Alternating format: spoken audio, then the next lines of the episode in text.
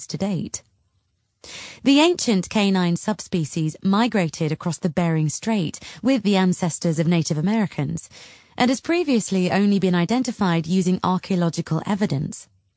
While most popular breeds in America are of European descent, the study found evidence that some modern canines from Central and South America, including the Peruvian hairless dog and the Xoloitzcuintli, are likely descended from the New World dog.